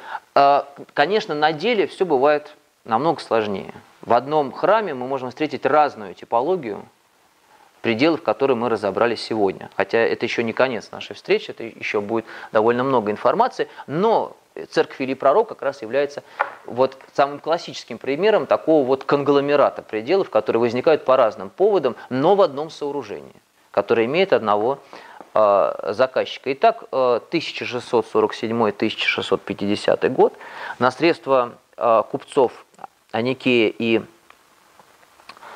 Нефантея Скрипиных, значит, западный фасад мы здесь видим с левой стороны колокольню, а с правой стороны мы видим предел. Это юго-западный предел, назывался положение рис – не просто так. Дело в том, что Скрипины получают э, э, святыню, которую привезли в Ярослав. Это частица Ризы Господней.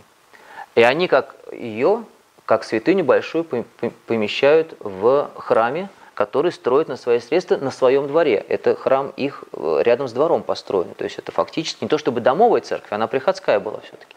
Вот, э, они ее для прихода строят, но они строят ее фактически как ктиторскую.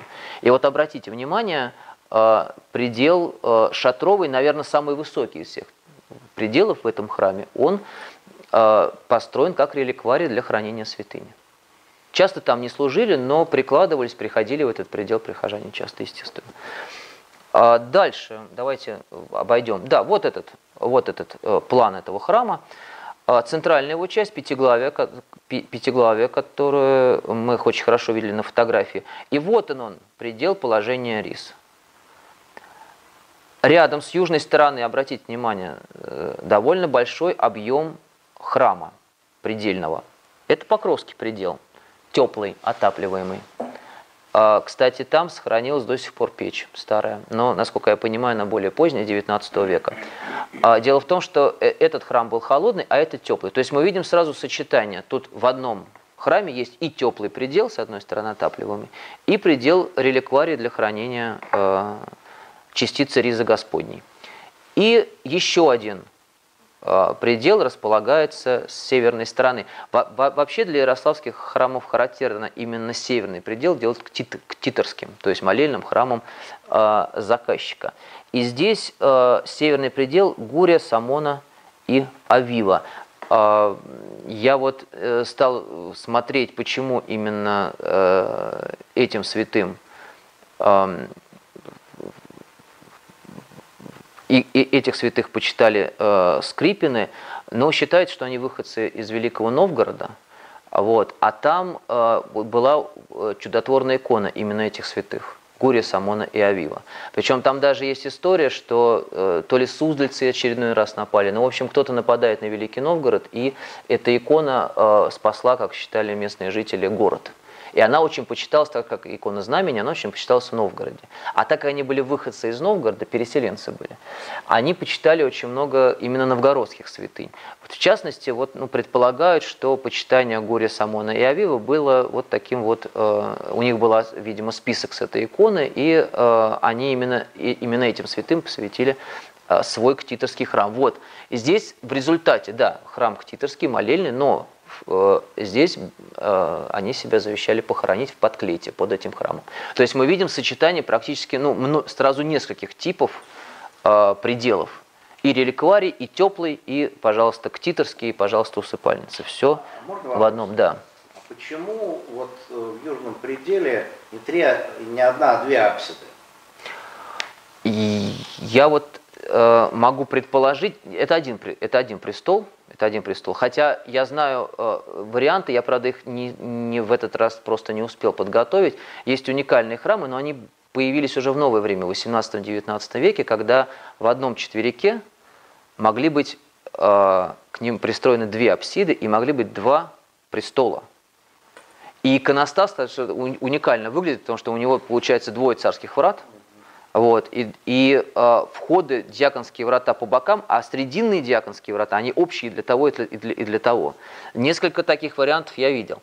Здесь нет такое впечатление, что это один престол. Видимо, одна апсида трактуется как, э, наверное, жертвенник, другая для престола. Не знаю, вот э, на, надо это, это надо смо- смотреть, не могу ну, сказать. Но это, по сути дела, не функционально. Но ее называют диакоником, вроде как ризница располагается. Да, но так не функционально, конечно конечно, функционально.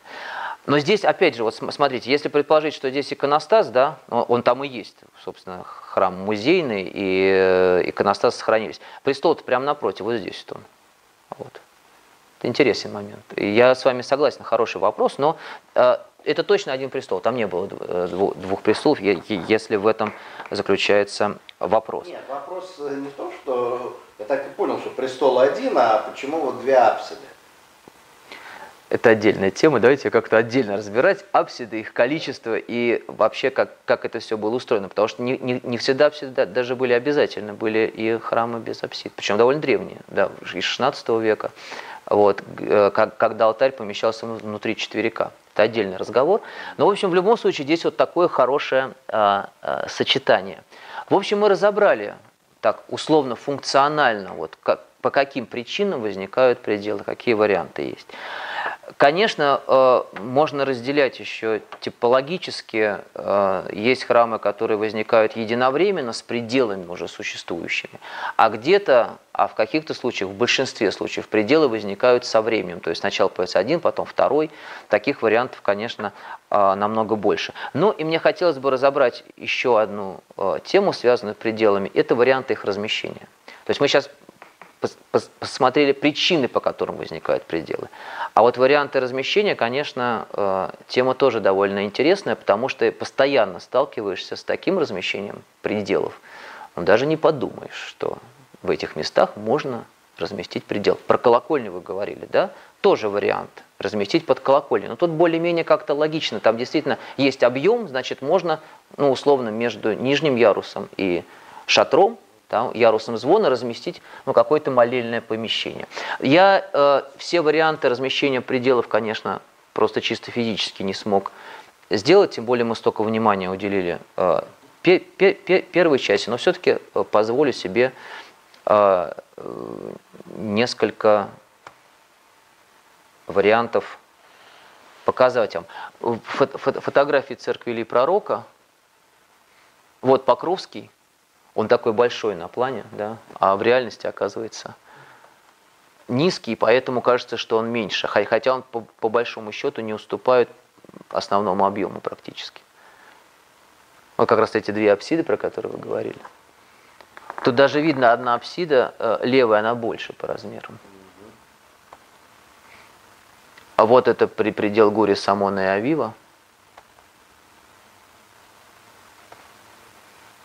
Да, Значит, э, пределы размещаются, э, если так их попытаться объединить, то либо это внешние объемы, пристроенные к основному объему храма, либо пределы размещаемые внутри самого объема.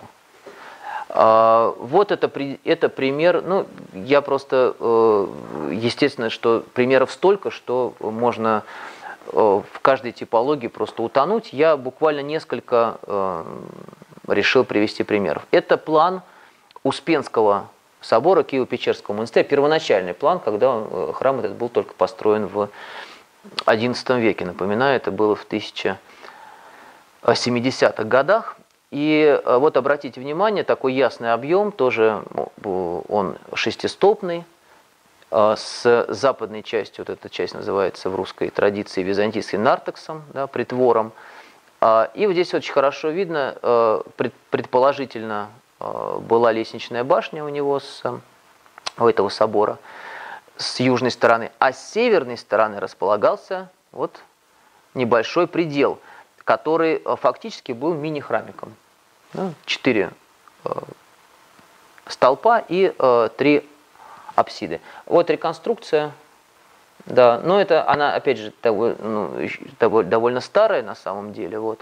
Но вот интересно, что это действительно отдельный объем, он небольшой аркой соединялся с основным, вот здесь это хорошо видно, вот. Но э, это фактически такой отдельный объем, э, стоящий рядом с храмом. Вот еще э, вариант размещения отдельных объемов. Это реконструкция храма Петра и Павла в Смоленске. Наверное, тоже знаете, этот храм его реставрировал Барановский в послевоенное время. Вот. Э, сейчас храм восстановлен без этих пределов, но вот реконструкция его. И обратите внимание, два э, предела, которые стоят слева и справа от э, основного объема, и объединяются они вместе, ну как бы между собой и вместе с храмом, они объединяются галереей. Вот она, ее хорошо видно, по крайней мере, вот с этой южной стороны. А, галерея закрытая была, хотя не, не всегда. Бывали случаи и открытые арки, хотя вот это, это было редко. В наших э, климатических условиях открытые арки как-то не очень принимались э, русскими зодчими, в основном они были закрытые помещения. Вот тоже э, такой распространенный, причем это от, из века в век повторяется композиция, когда основной объем фланкируется двумя пределами. Ну вот это план церкви Петра и Павла.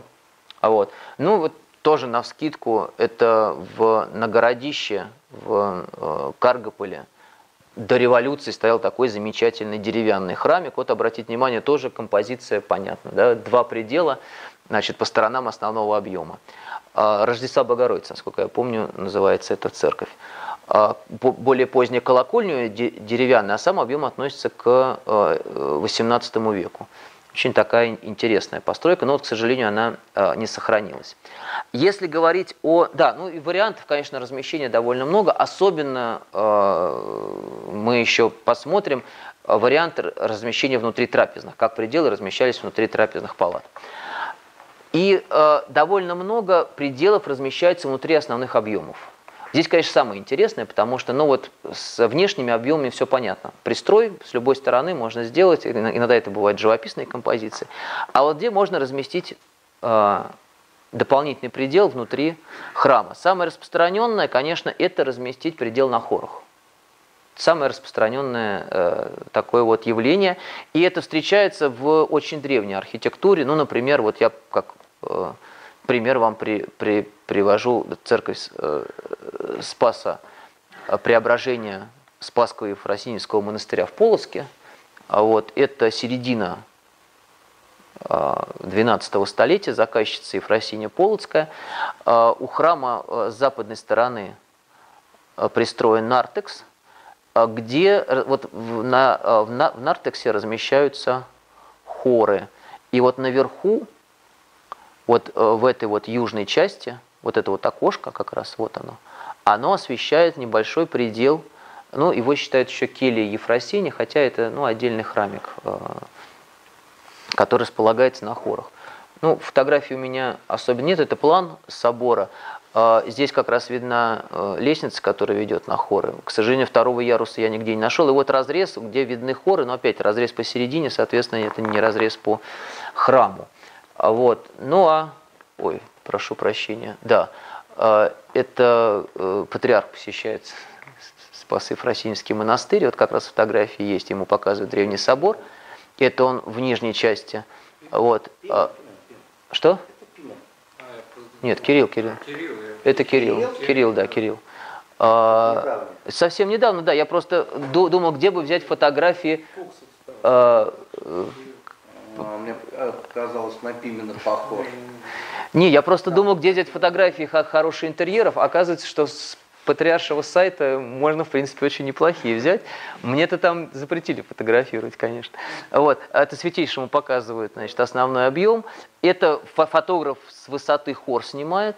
Вот. А, собственно, вот патриарх заходит в келью Ефросинии, вот ее э, интерьер. Это со совсем маленький храм, буквально вот туда может поместиться, дай бог, один человек.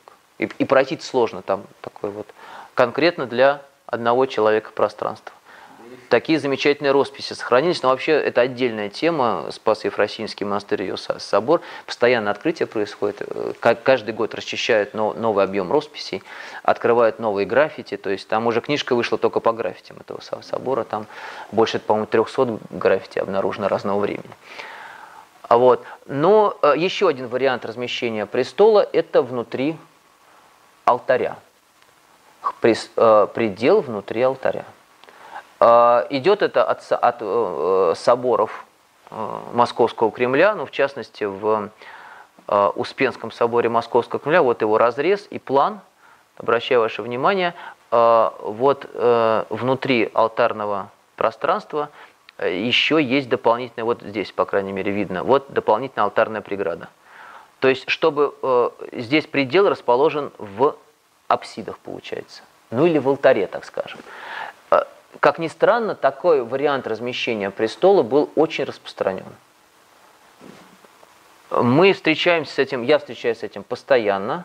Вот, э, ну, при, при, вот еще это Архангельский собор Московского Кремля, его разрез, даже не разрез, а как сказать, да, разрез, но такой вот очень странный по сторонам. Вот, вот обратите внимание, это, правда, пристроенные пределы, но все-таки, чтобы попасть в него, надо зайти на территорию алтаря. Вот. Правда, была вход еще вот здесь вот сбоку, но я думаю, что это не, не меняет отношения, это все равно алтарное про пространство. То есть иконостас размещается внутри а, апсиды или внутри алтаря. А, вот пример, это Успенский собор Ростова Великого, предел Леонтия Ростовского. Он размещается в южной апсиде. До сих пор это такой уникальный случай, туда пускают всех, и мирян, в том числе ты заходишь на территорию алтаря, но правда эта территория, как видите, здесь огороженная, да, здесь надо спуститься на уровень пола 13 века, и ты попадаешь вот в этот вот предел Леонтия Ростовского. Здесь два захоронения. А, Леонтьевское, оно до, до сих пор там э, почитаемый святой, один из, ну, не, не, не один, а первый святой Ростовской земли Леонтий.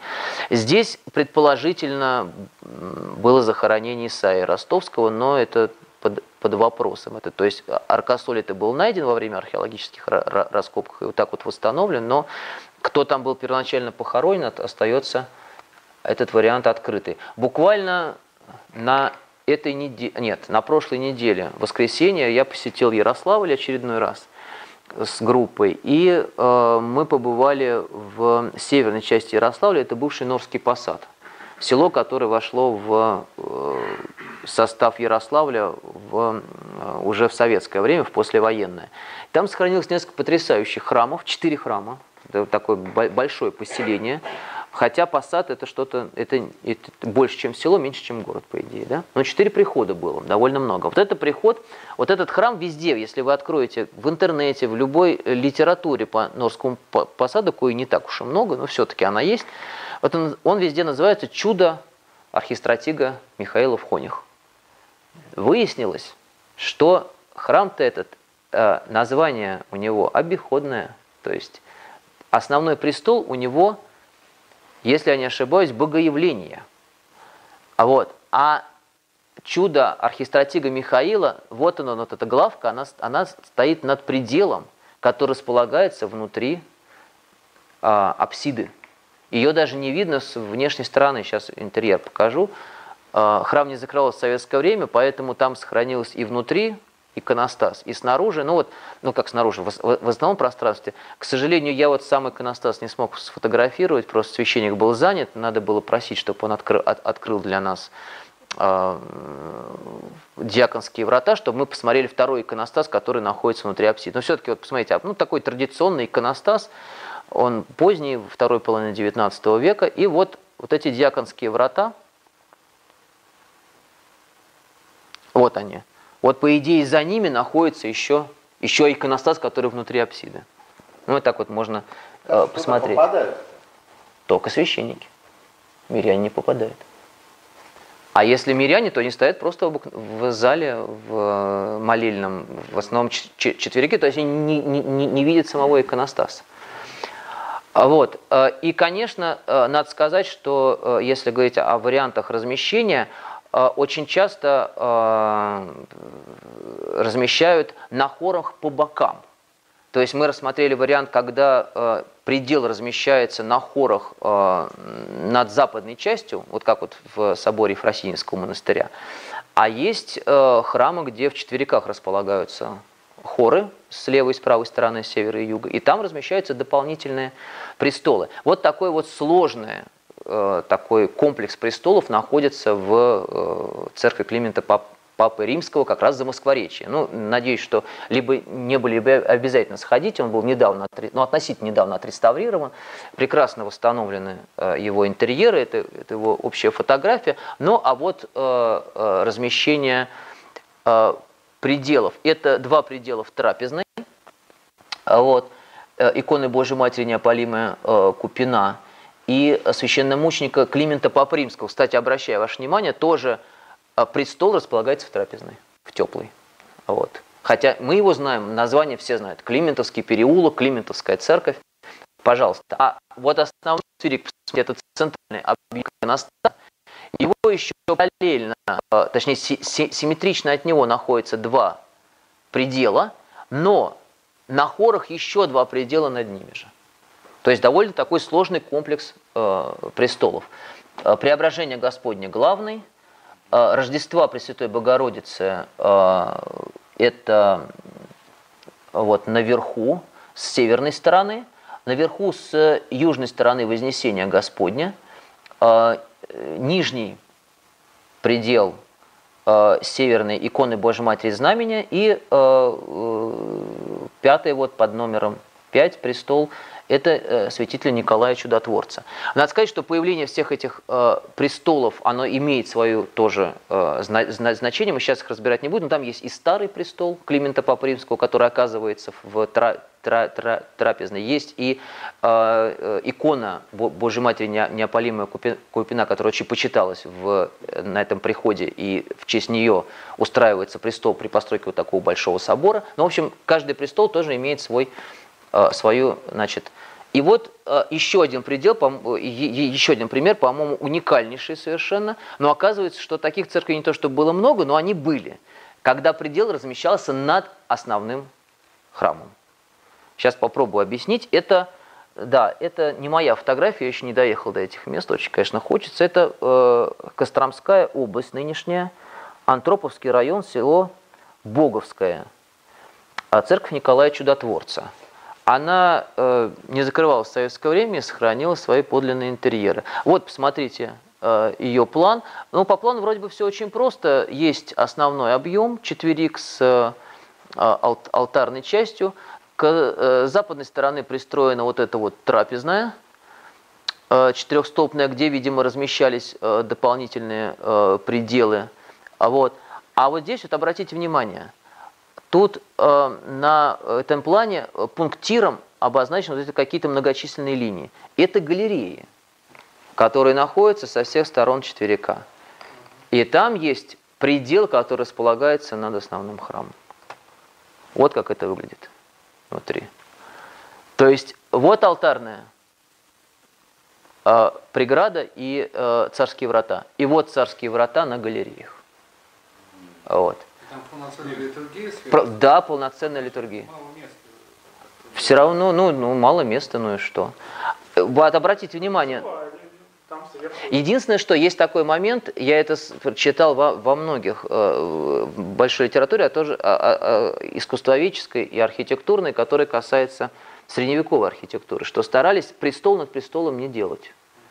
Вот, поэтому очень часто в храмах 17 века нижний храм, например, вы, вы, выдвинут на, на, на, на восток, а верхний, наоборот, вот, а, алтарь приближен как бы к четверику. Такая ступенечка получается. Как это решали вопрос в новое время, может быть, к этому относились э, ну, более спокойно. Ли, ли, либо старались все равно все-таки престол над престолом не делать, надо смотреть э, конкретно. Вот здесь нету планов ну, яруса второго, к сожалению.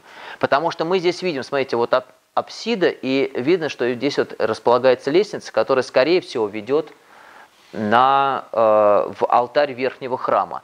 Для священников, это понятно. А для мирян вот она лесенка, да, вот лесенка, которая ведет для мирян на хоры. То есть они могут во время э, литургии, когда она наверху служится, соответственно, э, подниматься э, вот сюда. Вот такой вот замечательный, ну, это похоже вторых, просто одна похуже качество из книжки мной сделана, а другая оказалась вот лучшего качества, хотя одна и та же. Вроде бы как этот интерьер сохранился, потому что храм не закрывался, и... но, видимо, стараются не выкладывать эти фотографии, дабы в избежание возможных, возможного воровства, как считается, да? Храм называется Николая Чудотворца. А, село Боговское. Значит, а, вот могу зачитать, какие у него престолы. Специально я выписывал. Значит, престолы внизу Владимирской иконы Божьей Матери, это ну вот нижний храм, наверху Ильи Пророка, а в трапезной Сретенье на юге и Николая Чудотворца на севере. Обратите внимание, он везде значится, даже вот это выписано из каталога памятников архитектуры, он все везде значится как Никольский храм. Хотя престол располагается в трапезной, а то есть в отапливаемой церкви. Ну вот, такая вот, вот такое правило. Ну что, уже у нас э, к 9 часам идет время. Э, давайте на этом завершим. Я думаю, что скоро будет, э, еще раз соберемся. Ну, у меня много, мне бы хотелось свят, размещению святыни в храме посвятить отдельную лекцию, потому что много материала накопилось по моим путешествиям, и особенно интересно святыни, которые не общеизвестные, так скажем, святыни, а именно которые почитаются в селе. Очень часто с таким иногда сталкиваешься вариантом православного благочестия, в хорошем смысле этого слова, а, что хочется об этом просто рассказывать. Как почитают святыню, где ее размещают в храме, каким образом а, она там располагается, как ее выносят, заносят. Это интересный момент. Ну и, конечно, уже э, давно анонсированные колокольни должны тоже быть. То есть я хотел бы еще по колокольням сделать отдельную лекцию. Спасибо большое. До новых встреч. А, да, давайте вопросы. Э, такой вопрос. Вот в византийских храмах пределы были? В византийских храмах пределы были, да. Они были отдельным объемом и находились внутри, но так как я э, э, слишком у меня отрывочные сведения об этом, надо, конечно, за, за, за, заниматься этой темой. Я прорабатывал немножко сер, сер, сербскую архитектуру средневековую. Там этого, этого очень много, пределы разные. А, и, э, как правило, это отдельные объемы, пристроенные просто к основному храму. Там дело в том, что нет такой проблемы, как тепло-холодно. Там нет теплых церквей, поэтому э, предел, как он сохраняет свою... У нас у нас э, функции предела изменились со временем. Когда появляется теплый предел, у нас в одних служит, э, ну, холодно служит в холодном, теплое служит в теплом, когда холодное время года. А здесь, а, а там такой проблемы нету, поэтому предел там сохранил первоначальную функцию. То есть он именно как мемориальное сооружение, как, ну, как усыпальница строится. И они все очень небольших размеров. То есть там нету пределов, которые больше самого храма. У нас, а у нас все трапезные, они реально по объему больше, ну, не, не, не по высоте, а по площади, так скажем, занимают, они больше, чем основной, так скажем, холодный храм. Вот там, конечно, таких, прав, так, таких э, вариантов нет. Но это, еще раз повторюсь, это отдельная большая тема. Вот, и сербская архитектура. Очень интересные пределы в э, армянской, грузинской церкви. Вот это тоже такие темы, которые э, можно разбирать. Но сейчас мы русскую разбираем, потом как-нибудь перейдем к зарубежной православной архи... храмовой традиции.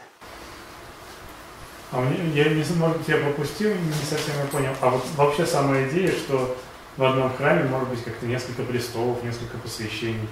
Она когда возникла? Она какая-то древняя? Ну, она, уже, она уже к нам пришла, она уже к нам пришла. Да, да, это византийская. Но, кстати говоря, это не просто византийская вещь, это, э, это вообще общехристианская. Здесь, ну, если говорить о, в общем, ну, это, э, скорее всего, я предполагаю, Э, правда, этим надо заниматься. Я предполагаю, что вообще пределы возникают, как в христианстве.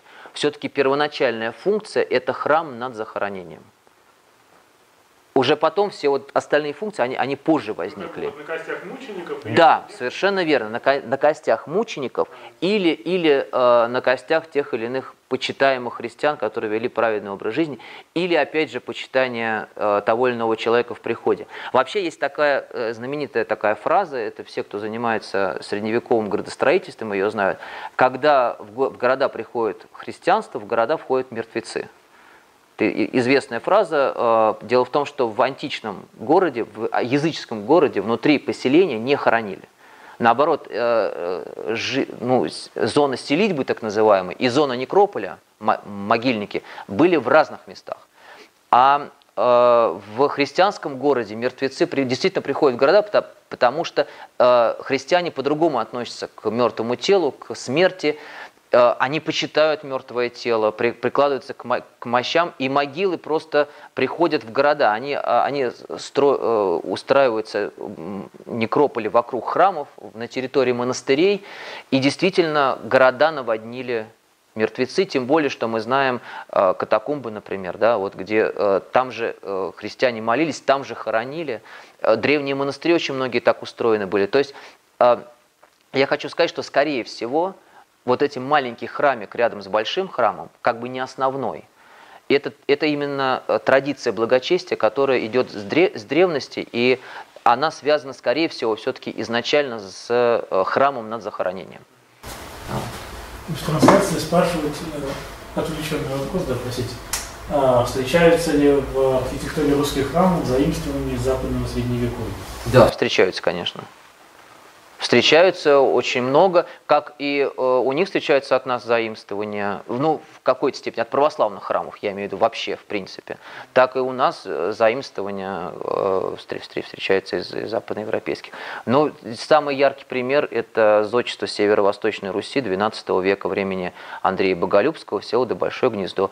У нас даже такой есть термин русская романика. Ну, можно его принимать, можно не принимать, но в любом случае это те памятники, которые входят в круг э, ро- ро- романской архитектуры, бе- безусловно. То есть некоторые называют э, архитектуру времени Ивана Грозного середины э, 16 века русской готикой. На- насколько ко- корректен те- те- те- термин непонятно, но так как у нас строят многочисленные итальянцы в начале 16 века, к нам проникают элементы евро- ев- ев- европейского ренессанса, и позже э, попадают элементы европейской готики. Например, церковь Вознесения в Коломенском тоже яркий пример. где Там прям есть некоторые детали, которые, да-да-да-да-да, как они, щипцы называются, не, ну они какое-то название имеют. И, и вимперги так называемые, э, тоже э, там из европейской архитектуры, хотя это очень тонкий вопрос, здесь не надо, как бы сказать, э, некоторые, я знаю, люди, они обижаются на это, считают, что